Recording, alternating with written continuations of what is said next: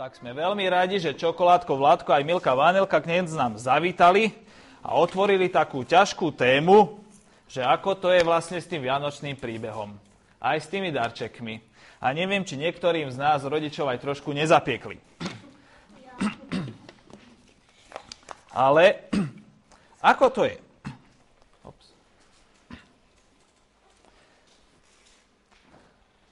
S Vianocami sa spája veľa rozprávok. Deti pozerajú na Vianoce rozprávky, ty aj inokedy, ale na Vianoce pozerajú rozprávky dokonca aj dospelí, viac ako inokedy. Aké vianočné rozprávky poznáte, decka? Počúvam? Áno. Sobik Niko, áno. Ešte nejakú vianočnú rozprávku poznáte? Nemusíte tam pozerať také, čo vás napadlo. Taká rozprávka, čo vás uh, baví na Vianoce pozerať? Nejakú ste videli? Hmm. Vianočný príbeh, strašidelný, Perimbaba, veru. Perimbaba, to je taká slovenská ešte nejaká. Sú rôzne rozprávky o Mikulášovi, Santovi Klausovi, tri oriešky pre popolušku, alebo mrázik, to sú také tie, čo aj dospelí pozerávajú. Áno? Grinch. Grinch. Tu dokonca ja nepoznám.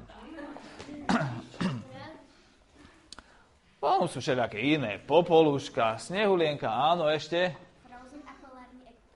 Frozen a Polárny Epic. To tiež sú také zimné rozprávky. Super.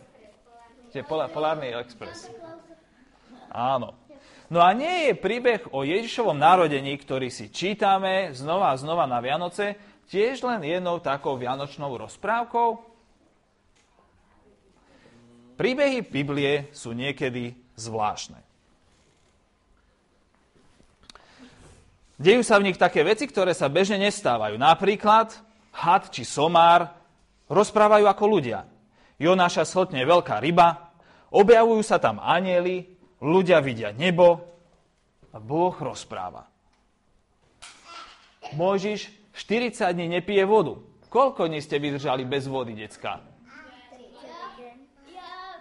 No, asi možno jeden, ale 3 dní možno by sme niektorí vydržali, ale on 40 a že vraj stále žil. Inokedy voda sa zmenila na krv, potom na víno. More a rieky sa rozostupujú, aby ľudia mohli prejsť po súši. Veľké hradby samé padajú. Zvieratka sa zachraňujú na veľkej lodi, ktorú postavil kto? Noé postavil loď. A čo tam máme ďalej? Chorí sú uzdravovaní, mŕtvi kriesení, sekera pláva na vode. A Vianočný príbeh hovorí, že jednému mladému devčaťu sa narodil chlapec, údajne Boží syn. A dokonca sa tam tvrdí, že jej bábetko začalo v bruchu rásť bez toho, aby mala sex. To je také zvláštne slovo, možno viacerí neviete, čo to presne znamená, ale teraz si to nebudeme vysvetľovať, ale vaši rodičia to vedia veľmi dobre, takže sa ich kľudne popýtajte. A sa ich môžete spýtať aj na to, že ako začínajú babetka v bruchu rásť. ale tu je taký malý problém. A keď sa na toto všetko pozeráte, že čo je v Biblii, tak vás napadne otázka, že toto je naozaj pravda? Či vymyslené? Je to niečo, čo sa stalo, alebo sú to také rozprávky? Možno pekné a poučné, ale nie skutočné. Rovnako ako napríklad rozprávka o troch prasiatkách, o Santovi alebo o Snehulienke. Keď čítame Bibliu, tak znova a znova čítame, že ľudia, ktorí písali to, čo videli, že sa udialo a to, čo počuli, že Boh nejakým spôsobom komunikoval, tak znova a znova ukazujú, že toto, čo zapisujú, sa stalo na určitom mieste a v určitý čas. Spomínajú, že to, čo zapísali, sa stalo za kráľa takého a takého, alebo za vladára takého a takého, alebo za egyptského faraóna, ktorý sa volal tak a tak, alebo za cisára ktorý sa volal tak a tak. Alebo že to bolo v tom roku kráľovania toho a toho. Spomínajú ľudí, o ktorých vieme, že žili, lebo títo ľudia sa spomínajú aj v rôznych iných historických knihách. Rozprávky obyčajne zaži- začínajú slovami, kde bolo, tam bolo, za siedmimi horami a za siedmimi dolami, kde sa voda liala a piesok sypal, či naopak, voda sypala a piesok lial. A keď počúvame rozprávku, tak aj keď nie sú použité tieto slova, tak všetci vieme, aj dospelí, aj deti, že to je rozprávka, ktorá nevieme kedy a kde sa stala. Vlastne vieme, že sa nikdy a nikde naozaj nestala, lebo je to rozprávka. Ale keď čítame Bibliu, tak tí ľudia, ktorí písali Bibliu, nám ukazujú, že to, čo píšu, oni zažili v konkrétny čas na zvláštnom mieste. V Biblii sú menovaní aj mnohí takí úplne obyčajní ľudia ako my, ktorých ostatní mohli poznať a i sa ich spýtať. Alebo keď už neboli oni, mohli sa ich spýtať ich deti, ich vnukov či ich priateľov, či to, čo sa v tej Biblii napísalo, je naozaj tak. Tí, čo písali časti Biblie, chceli, aby tí, čo čítajú tie texty, ktoré zapísali ako prví, mohli ísť za ľuďmi, ktorí tie udalosti zažili a sa ich spýtať a preveriť si, je to pravda, čo je tu zapísané. Ak to je tak, tak Biblia nie je veľkou knihou rozprávok, ale veľkým príbehom, o ktorom sú ľudia, ktorí ho zaznamenali bytosne presvedčení, že sa naozaj stal. Prví ľudia, ktorí tieto príbehy čítali, sa mohli všetci sprezvečiť, že veci, ktoré boli zapísané, sa naozaj stali tak, ako boli zapísané. A príbeh Vianoc nie je iný.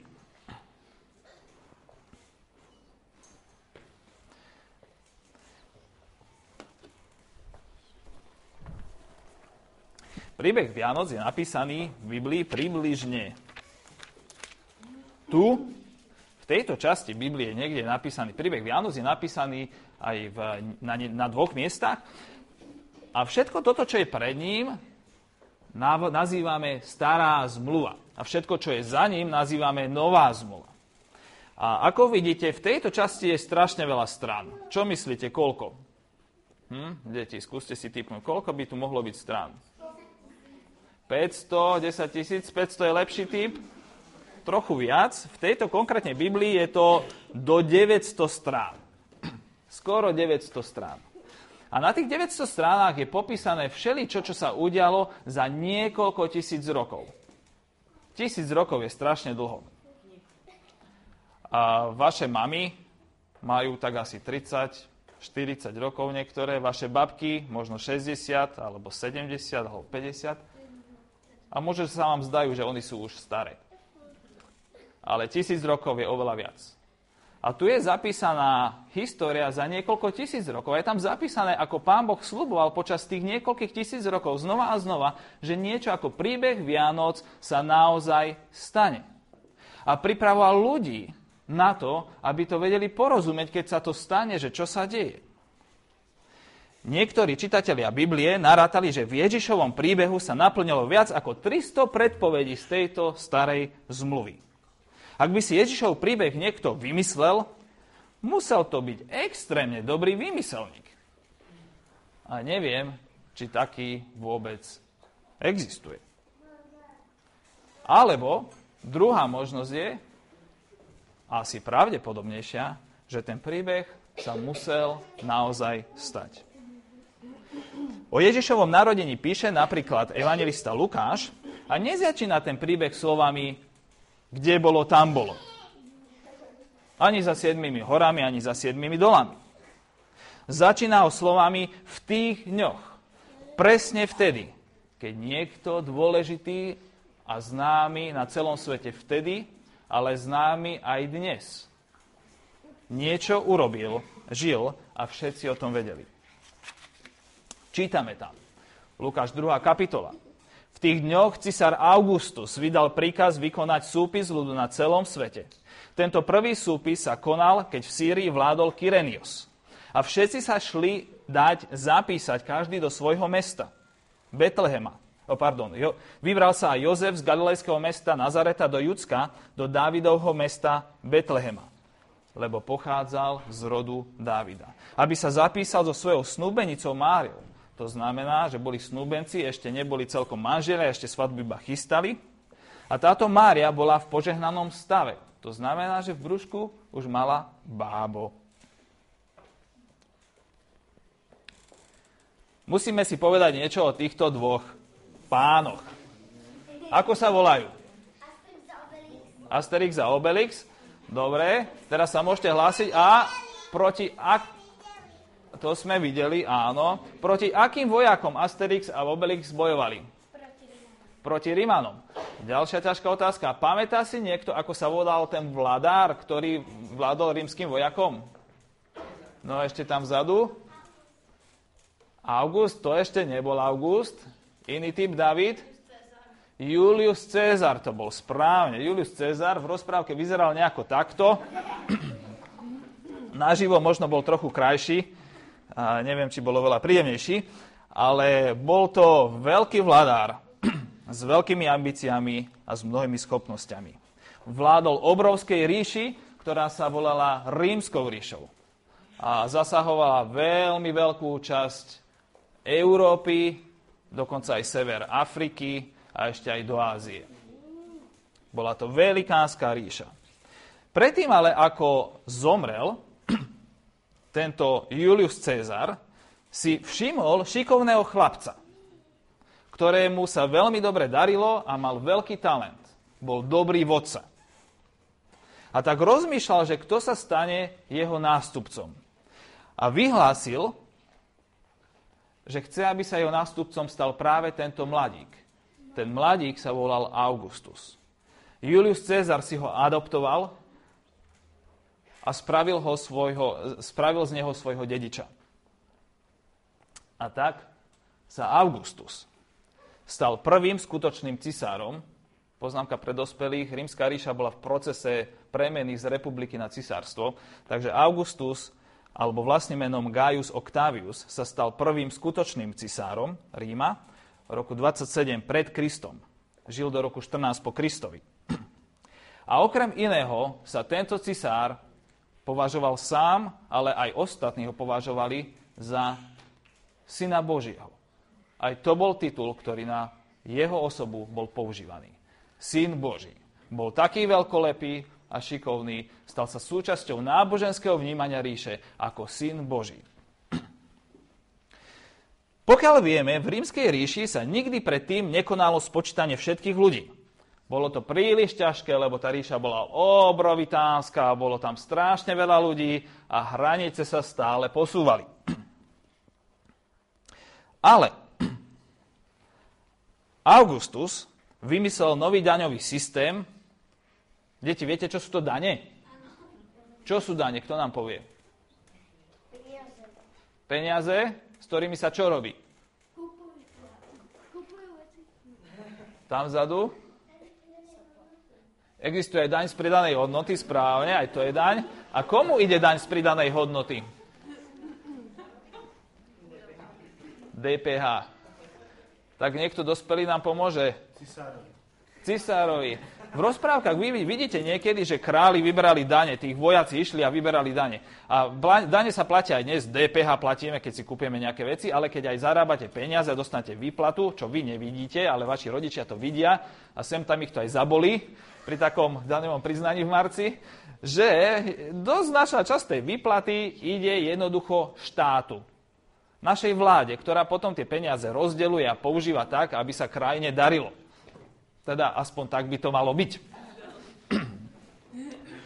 A aj vo Veľkej rímskej ríši ľudia museli platiť dane za to, že žijú v tomto veľkom v tejto veľkej ríši, že môžu byť občanmi rímskej ríše. A Augustus vymyslel nový spôsob, ako sa to bude robiť a preto bolo potrebné spraviť ščítanie ľudu, ktoré by bolo plošné, ktoré by, bolo, ktoré by išlo naprieč e, celým impériom. Počas jeho života sa udiali dve takéto ščítania a ešte jedno špeciálne na 25. výročie jeho vlády, ktoré ale s daňami nesúviselo. Tento slávny vládca, ktorému kedysi hovorili Syn Boží, sa spomína na mnohých miestach našej zemegule. Aj dnes. V kostoloch a v domácnostiach každý rok. Už 2000 rokov. Ale nie ako hlavný hrdina, ale ako niekto vedľajší. Ako vedľajšia postava príbehu skutočného Syna Božieho. Spomína sa ako niekoho, vďaka ktorému môžeme vedieť, že raz dávno sa udial príbeh, ktorý sa neudial niekde a nikde, niekedy a nikdy, ale presne vtedy, keď žil cisár Augustus. Keď Lukáš píše Vianočný príbeh, ktorý chce, aby sme my čítali, tak nás navádza k tomu, aby sme ho nečítali ako nejakú rozprávku, niečo vymyslené, ale ako niečo, čo sa naozaj stalo v dejinách nášho ľudstva. A toto potvrdzujú aj mnohí ľudia, ktorí neskôr Ježiša stretli. Videli a počuli. Píšu o nich Lukáš, o konkrétnych jednotlivcoch. Píše o nich Matúš, Marek a Ján napísali štyri knihy o Ježovi Kristovi ale aj ostatní písatelia Novej zmluvy. Spomínajú konkrétnych ľudí, ktorí sa stretli, spomínajú aj to, odkiaľ boli, aby tí, ktorí prví čítali Bibliu, si mohli ísť overiť, či je to naozaj tak.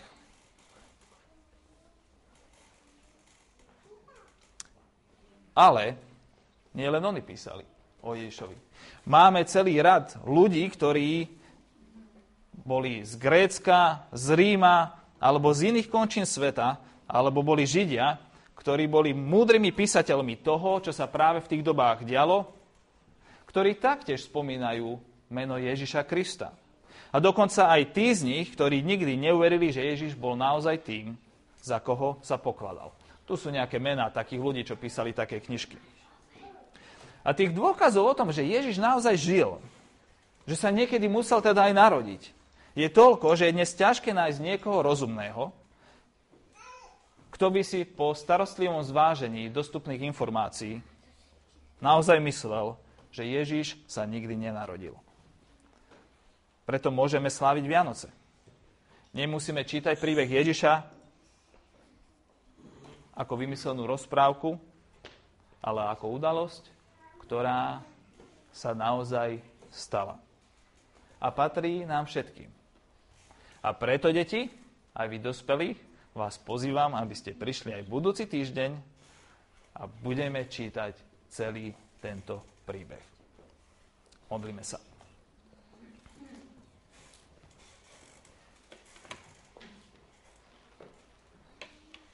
Bože, ďakujeme Ti za to, že keď sa dotýkame príbehu Vianoc, tak sa nemusíme dotýkať len krásnych myšlienok, atmosféry, svetielok a pocitov, ale že sa môžeme dotýkať reality, ktorá sa naozaj stala. Ďakujeme, že si sa narodil a že vďaka tomu aj my môžeme prežívať a sláviť Vianoce aj v najbližších dňoch. Tak prosíme o to, aby aj naše Vianoce boli krásne, ale aj všetkých ľudí vokol nás. A prosíme zvlášť za tých, ktorí trpia a ktorí zažívajú nedostatok. Aby si im bol milostivý a blízky aj v týchto najbližších dňoch. Prosíme za ľudí, ktorí nemajú domov a sú na úteku.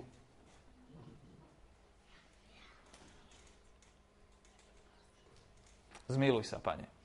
Amen. Tak to je všetko, čo ja mám pre vás, deti ale ešte som sa rozhodol, že predsa len chcem povedať zo pár poznámok pre dospelých. Tak ak vydržíte chvíľočku, chcem povedať niečo ešte rodičom. Nie som historik a priznávam, že týmto otázkam som sa nevenoval viac ako pár hodín pri príprave tejto témy, ale trápili ma, lebo je ľahké stretnúť názory, ktoré sa pokúšajú podkopať dôveryhodnosť Evangelii aj práve pre to, aké historické súranice tu konkrétne Lukáš používa alebo na ktoré sa odva, odvoláva. Takže s istým rešpektom, lebo nie som historik, ale predsa aspoň niečo. Sú časté námietky typu Evangeliový príbeh nemôže byť pravda, lebo v Ríme sa nikdy nekonalo plošné ščítanie obyvateľstva. Kyrenios, ktorý sa tu spomína, sa stal vládárom Sýrie až v roku 6 po Kristovi a to je časový problém, lebo v Matúšovom zázname Vianočného príbehu sa spomína Herodes Veľký, ale ten zomrel ešte pred našim letopočtom, takže tí dvaja sa nikdy neprekryli. Takže je tu nejaký problém. Ďalší problém je, že Mária podľa rímskeho práva údajne podľa tvrdení viacerých, nemala povinnosť daňovej registrácie. Neskúmal som, či toto vyhlásenie je naozaj pravdivé, k tomu prídem. Takže celé to tu vyzerá tak trochu podivne a nepresne a nie veľmi dôveryhodne. No, prvá vec je, že Pán Boh chce, aby sme zodpovedne a aj s istým úsilím používali svoj rozum, lebo Boh je oddaný pravde a láske viac ako ktorýkoľvek z nás. Takže ak chceme lacným spôsobom odbiť ťažké otázky, tak to nie je práve ten najlepší prístup, tak chcem vás pozbudiť, aby sme boli v týchto veciach zodpovední. A ak by sme si dali len možno 2-3 hodiny námahy, aby sme skúmali voľne dostupné zdroje, čo hovoria o týchto veciach, tak by ste zistili zo pár takýchto pozorovaní, ktoré vám teraz poviem. Nariadenia ščítaj ľud celej ríše sa naozaj pred Augustom, pokiaľ vieme, nediali, ale sám Augustus vo svojich spisoch uvádza, že nariadil takéto ščítania dva, dve. Jedno v roku 8 pred Kristom a druhé v roku 14 po Kristovi. Okrem toho sa niekedy okolo roku 2 pred Kristom udiala ďalšia udalosť. Obyvateľstvo bolo zvolané ku registrácii, vyjadrenie slubu vernosti rímskému cisárovi pri príležitosti jeho 25. výročia vlády. Kyrenius sa stal hlavným vládárom v Sýrii naozaj až po roku 6, alebo teda v roku 6 po Kristovi.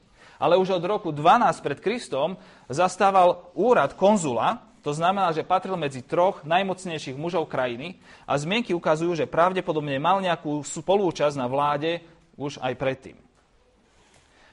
Okrem toho, ten grécky pojem, ktorý Lukáš používa na označenie Kyrenia ako vladára, neznamená nevyhnutne, že on bol úplne hlavný šéf krajiny ale že mal moc, ktorá sa nejakým spôsobom dotýkala aj e, Židov.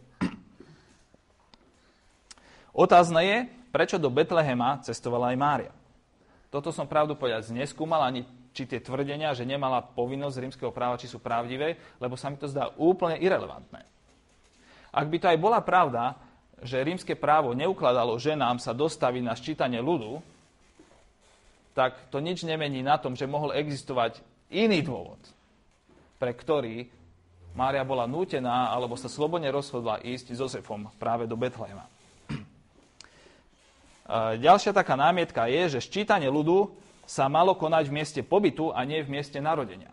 Toto je možné, ale máme konkrétne informácie zo ščítania napríklad v Egypte, kde Gaius Vivius Maximus, rímsky perfekt pre Egypt, v roku 104 pri ščítaní obyvateľstva dáva nariadenie, aby sa všetci obyvateľia vrátili z provincií do svojich rodných miest. Prečo by to nemohlo byť tak aj v prípade ščítania, ktoré hovorí Lukáš? Takže, toľko historické okienko. Mám pre vás, rodičia, také otázky ktoré môžete prebrať so svojimi deťmi nie pri obede, lebo ten bude mať tu spoločne, ale možno pri večeri. Tak kľudne si ich rozoberte a poďme spievať záverečnú pieseň, lebo ak sú Vianoce naozaj sné, tak potom to treba patrične osláviť a aj patrične si zapriať požehnania do týchto dní.